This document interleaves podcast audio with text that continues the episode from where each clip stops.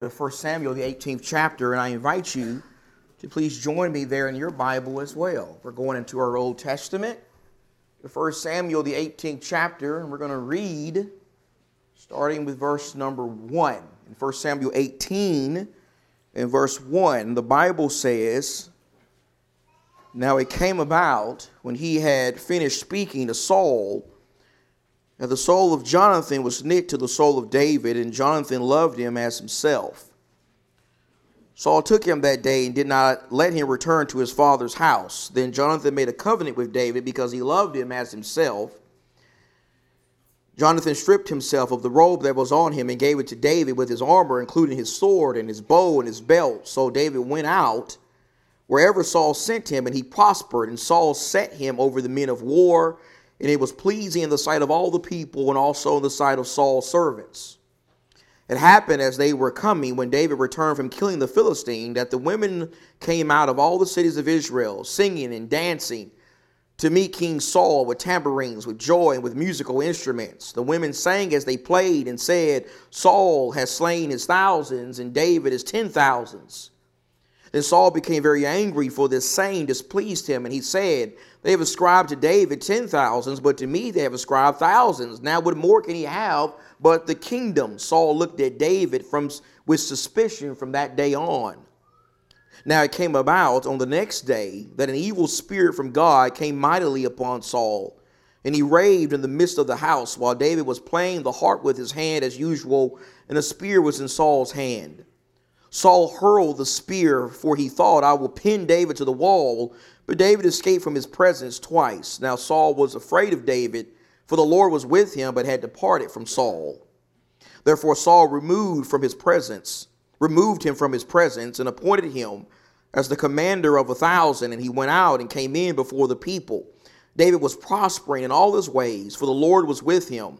When Saul saw that he was prospering greatly, he dreaded him but all Israel and Judah loved David, and he went out and came in before them. Then Saul said to David, Here is my older daughter, Merab. I will give her to you as a wife. Only be a valiant man for me and fight the Lord's battles. For Saul thought, My hand shall not be against him, but let the hand of the Philistines be against him. But David said to Saul, Who am I?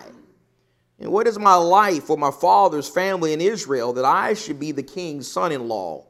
So it came about at the time when Merab, Saul's daughter, should have been given to David, that she was given to Adriel, the Meholathite, for a wife.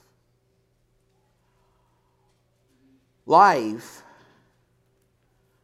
life is often one big roller coaster ride. Life is often one big roller coaster ride. It is full of peaks and valleys highs and lows, ups and downs, good times and bad times. If there was anyone in the Bible that we could read about who seemed to understand that at a very high level, it would have to be this man that we've been reading and studying about for the past few months. It would have to be this man after God's own heart. It would have to be David. For those of you who are part of this church family, the Monte Vista church family, if you remember last month in our study about David, we saw him experience a great victory by the hand of God. Remember, by the hand of God, David, as a teenage shepherd boy, had the courage to meet the Philistine giant Goliath out on the battlefield in the valley of Elah, and he defeated him. He killed him. He brought him to the ground with a slingshot, and then he cut off his head. This victory inspired the entire army of Israel to rise up and gain faith and zeal and courage and begin pursuing the Philistines all the way back to the gates of their city. This was an amazingly high moment in David's life, one that would actually mark the beginning of his popularity and exaltation in Israel. You see, from here on, from here on, the people of Israel will begin falling in love with David. They would begin to respect David and admire David. They would begin to sing his praises and view him as a mighty warrior of God. In fact, beyond the people of the kingdom of Israel admiring David, you know who else would begin to admire him? It would be Saul. Saul would initially admire David. He would initially respect David and want to be very close to David, but it wouldn't take long before that changed. It wouldn't take long before Saul would become jealous and envious and suspicious, and he would resent David. He would seek to kill David. He would seek to stop David's success and bring him down. That is exactly what we find going on here. In this chapter before us this morning in 1 Samuel, the 18th chapter, you see here in 1 Samuel 18, after defeating the Philistine giant Goliath, and after being brought before King Saul and being put eh, on his royal court, the Holy Spirit tells us a few other critical things about this portion of David's life.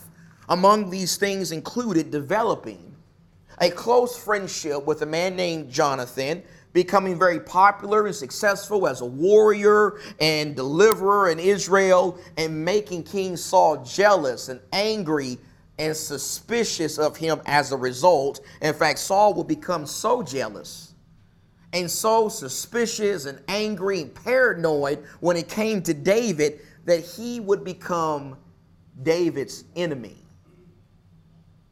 He, he would actually become David's royal enemy, the most powerful man in Israel, the king of God's people, would be against David. He would hate David. He would resent David. He would be determined to do all he could to stop David and destroy David and hinder David from being successful. And the question is, the question is, is what is David going to do? How, how is David going to get through this? How is David going to overcome this jealous and envious and hateful king? Well, I submit that there are at least three things there are at least three things that David's going to do to get through this very rough time in his life. And the first thing he's going to do is he's going to pick a great friend. He's going to pick a great friend. He's going to pick a godly friend, a righteous friend, a friend who's going to stick by him during both the good times and the bad times. That is exactly how the Bible describes Jonathan. You see that man Jonathan that is mentioned in the first few verses of 1 Samuel 18? Who was Jonathan? Well, Jonathan, Jonathan was one of the sons of Saul. Jonathan was one of the sons of the king, but, but he wasn't anything like his daddy. He, he wasn't a, a insecure, wicked, paranoid, jealous, and corrupt man. Instead, the Bible says that Jonathan was a man of integrity. Jonathan was a man of character. Jonathan was a man who had great faith and trust and courage in God. He was someone who, after David defeated Goliath, he would become David's best friend. He, he would love David. He would stand by David. He would even try to protect David against his father Saul because he knew that David was a righteous man who served the Lord. I think we see that as early as verse number one in this chapter. Going back to verse number one of this chapter, notice how verse one says that, that David and Jonathan's souls were knit together. What does that mean? Well, the idea of having souls that were knit together means that they were connected on a very deep level. It means that they had kindred spirits. It means that they both loved each other and they served, served God and they served one another and they had great faith in God. They loved each other like brothers. They loved each other like family. They loved each other with a very strong and intense kind of love. In fact, verse number one says that Jonathan loved David so much that he loved him as himself. He loved him as himself. He didn't feel the same way about David as Saul did. He didn't hate David. He didn't resent David. He wasn't jealous of David. He didn't try to harm, kill, and destroy David. In fact, if you go home and read 1 Samuel chapter 20, what you're going to find in that chapter is there was an occasion where Jonathan promised to protect David from his wicked father Saul. And he also made David promise not to wipe his family out whenever he became the king. That's a very interesting request that Jonathan makes of David because it shows us that Jonathan knew about the promise of God. He knew about God's will for David. He knew that David was going to be the next king of Israel, and he accepted that. Unlike his father, Jonathan accepted the will of God. He accepted God's choice to be the next king. In fact, he even acted in faith by trying to protect David and help this come to pass. Jonathan was an amazing friend, amazing friend to David during a rough time. And I wonder at times just how different David's life would have been if Jonathan had been able to live and be next to him when David was the king. I wonder what David would have done if Jonathan had been with him and he looked and saw Bathsheba and desired her. I'm pretty sure that probably would not have happened because Jonathan would have said, You can't do that. Jonathan was an amazing friend. And here's my question my question for you is do you have somebody like that in your life? Do you have a Jonathan in your life? I mean, right now in your life, do you have a friend who sticks closer to you than a brother, like Solomon talks about in Proverbs 18 24? Right now, do you have a friend who truly loves you and cares about you and comforts you during the difficult times? Right now, do you have a friend who loves the Lord just as much as you love the Lord? Do you have a friend who trusts God just as much as you trust God? They have just as much faith in God. They get repulsed by sin just as much as you get repulsed by sin. They help make you better. They help make you better in the service of God whenever your faith starts to waver. Whenever your faith starts to get weak, do you have a friend who reminds you of the promises and the blessings of God? Do you have a friend who inspires you to keep going and persevere and press on in the cause of God? Do you have a friend in your life right now that you can read the Bible with? And you can pray with, and you can worship with, and you can defend the truth with? Do you have a friend right now who, whenever you start getting out of bounds, whenever you start getting away from the will of God, they bring you back in? They wake you up. They hold you accountable. They don't endorse some sin or evil behavior that you're engaged in, but they demonstrate real love for you by urging you to repent and come back to the Lord. Do you have a friend like that right now in your life? The Bible says that David did. David had a friend like that during a very difficult and trying time in his life. He had a real friend. He had a godly friend. He had Jonathan. He had someone who stuck by him and encouraged him in the Lord. But not only did he have a great friend, you know what else he had? He also had a great God. He served a great God. He served a great God who was determined. God was determined to make him successful no matter how much Saul tried to stand in his way. And this is something that the writer of 1 Samuel really tries to emphasize to us over and over again. Did you notice that in the text? Go back to the text. Look at verse number 5 again. In 1 Samuel 18 and verse number 5. And in, in chapter 18 and verse 5, it says, So David went out wherever Saul sent him, and he what? He prospered.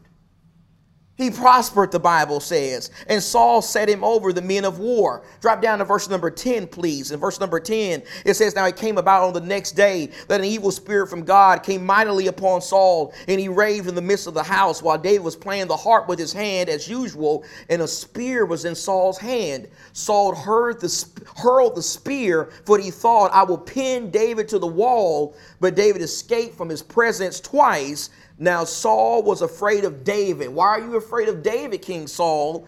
for the Lord. The Lord was with him, but had departed from Saul.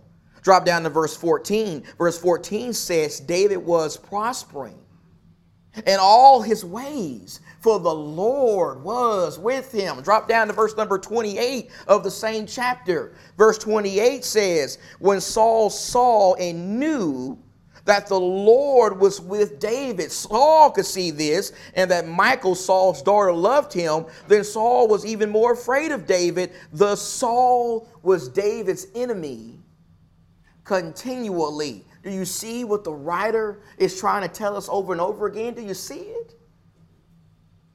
Do, do you see how over and over again the writer of 1 Samuel 18 wants us to understand that despite Saul's jealousy, despite his paranoia and his insecurity and his plots and his schemes and all his tricks, God was determined to bless David. God was determined to exalt David and help David be successful. This ultimately means that every time Saul did something sneaky and something corrupt and he tried to get David killed in battle, what Saul was really doing is he was fighting against God. He was fighting against God every time he fought against David. He was fighting against the will of God. He was fighting against God's choice to be the next king of Israel. That is a battle, my friends, that Saul was going to lose every single time. He was going to lose that every single time. No matter how determined he was to destroy David, God wasn't going to let that happen. God wasn't going to let Saul prevail. God was going to protect David and do everything he could to make sure David was successful. In fact, I want to submit that in verse 5, in verse 5 of this chapter we're reading from, verse 5 is really a summary statement of David's life at this time, at this particular time. Notice how verse 5 says, verse 5 says that no matter what assignment, no matter what assignment King Saul gave to David, he succeeded. He, he, prospered. He went from a teenage shepherd boy who had flocks and herds to someone who rose to be a general in Saul's army. He, he was someone who rose to be a leader of men and a great warrior of God. He was someone who rose to be worthy of respect and adoration and praise from all of the people of Israel. All of that was possible because of God. God exalted David. And God was with David during these very successful times in his life. But not only was God with David during these successful times in his life, he also was with David as we continue to study his story throughout this year. We're going to see that he was with David during the low times in his life. During the times when he's rock bottom. During the times when he has to run and he has to hide and he has to duck and dodge and hide in the wilderness from this wicked king Saul. God is always, he is always with David. And David, David knew that and he trusted God. He knew that and he trusted God. When you go in your Bible, please, to Psalm 22, keep your place at 1 Samuel 18, but I want to invite you, please, to Psalm 22. For those of you who are part of this church family, if you remember a couple of years ago, as part of our Bible reading, we read from the wisdom literature. Remember that? Remember, we read the books that make up the wisdom literature portion of the Bible and that included reading, reading the Psalms. We read the Psalms. The Psalms are very beautiful and very spiritually rich. And I want to show you some things from the Psalms. Many of the Psalms were written by David. And one of those Psalms is Psalm 22. And in Psalm 22, in verse number 1, in Psalm 22, in verse 1, David prays to God and he says, My God, my God, why have you forsaken me? Far from my deliverance or the words of my groaning. Oh my God, I cry by day, but you did not answer, and by night, but I have no rest. Drop down to verse 6, please. Verse 6. But I am a worm. I'm a worm and not a man, a reproach of men and despised by the people. All who see me sneer at me. They separate with the lip. They wag their heads, saying, Commit yourself to the Lord. Let him deliver him. Let him rescue him, because he delights in him. Yet you are he who brought me forth from the womb. You, you made me trust when upon my mother's breast. Upon you I was cast from birth. You have been my God from my mother's womb. Be not far from me, for trouble is near, for there is none to help. Many bulls have surrounded, surrounded me, strong bulls of Bashan have encircled me. They open wide their mouth at me, and ravening and a, and a ravening and a roaring lion. I am poured out like water, and all my bones are out of joint. My heart is like wax, it is melted within me. My strength is dried up like a potsherd, and my tongue cleaves to my jaws. And you lay me in the dust of the uh, in the dust of death. For dogs have surrounded me, a band of evildoers has encompassed, encompassed me. They pierce my hands and my feet. I count all my bones. They look, they stare at me. They divide my garments among them, and for my clothing they cast lots. Now let's just stop right there for just a moment. This is a very, very powerful psalm. Wouldn't you agree? It's a powerful psalm. And one of the things that makes it so powerful is many of the things mentioned in this psalm took place when Jesus died on the cross, right? I mean, verse 1 is quoted by Jesus when he dies on the cross. Verse 8 is said by the enemies of Jesus while he is dying on the cross. Verse 18 takes place among the Roman soldiers while he is dying on the cross. And as verse 16 says, Jesus has his, has his hands and his feet pierced while he is dying on the cross. This is a very messianic psalm, but it is important to point out that, like many of the psalms, this psalm was also originally written by David, and it was very likely written by David while he was being hunted by Saul. You see, David, David may be describing this time in his life as so horrible and so overbearing that it felt like it felt like God had forsaken him. It, it, felt like God had abandoned him. It felt like God had turned his back against him, and everybody wanted to see him fail, and he had nowhere to go. That's how David feels at this time in his life. But notice what the psalm goes on to say in verse 19. See, one of the reasons why people struggle with Jesus quoting from this psalm while he's dying on the cross is because they just look at the first verse. They don't read the whole psalm. And so in verse 19, David goes on to say, But you, O Lord, be not far off. O you, my help, hasten to my assistance. Deliver my soul from the sword, my only life from the power of the dog. Save me from the lion's mouth. From the horns of the wild oxen you answered me. I will tell of your name to my brethren in the midst of the assembly. I will praise you. You who fear the Lord, praise him. All you descendants of Jacob, glorify him and stand in awe of him. All you descendants of Israel, for he has not despised or abhorred the affliction of the afflicted, nor has he hidden his face from him. But when he cried to him for help, he what? He heard. He heard. Do you see the transition?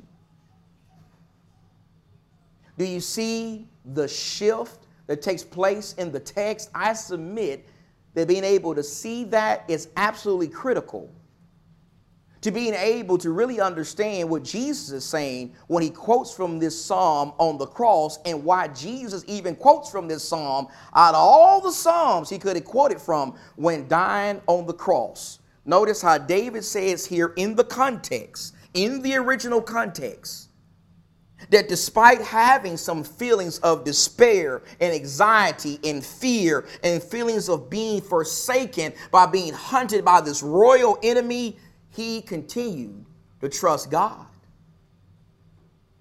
He continued to have confidence in God and faith in God. He knew that while it seemed like God had forsaken him, the reality was God hadn't forsaken him. God hadn't turned his back against him. God hadn't stopped listening to his cries. God was still close to him, watching over him, listening to his prayers, and ready to save him and deliver him and vindicate him in his time. David knew that that was true. When he was going through that rough moment in his life, and you know who else knew that was true?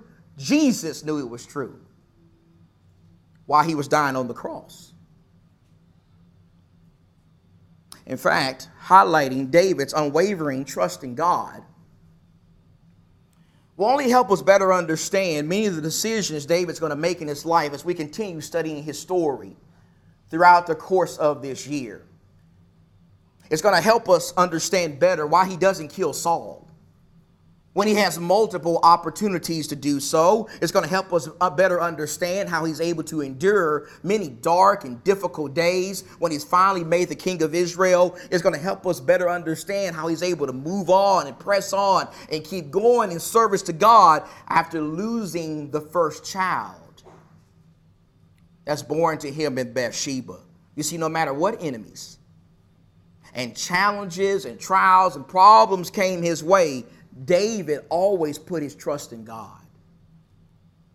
He always had confidence in God. He always knew that God never utterly forsook him or deserted him in his life. And here is the application question the application question is Are you like him?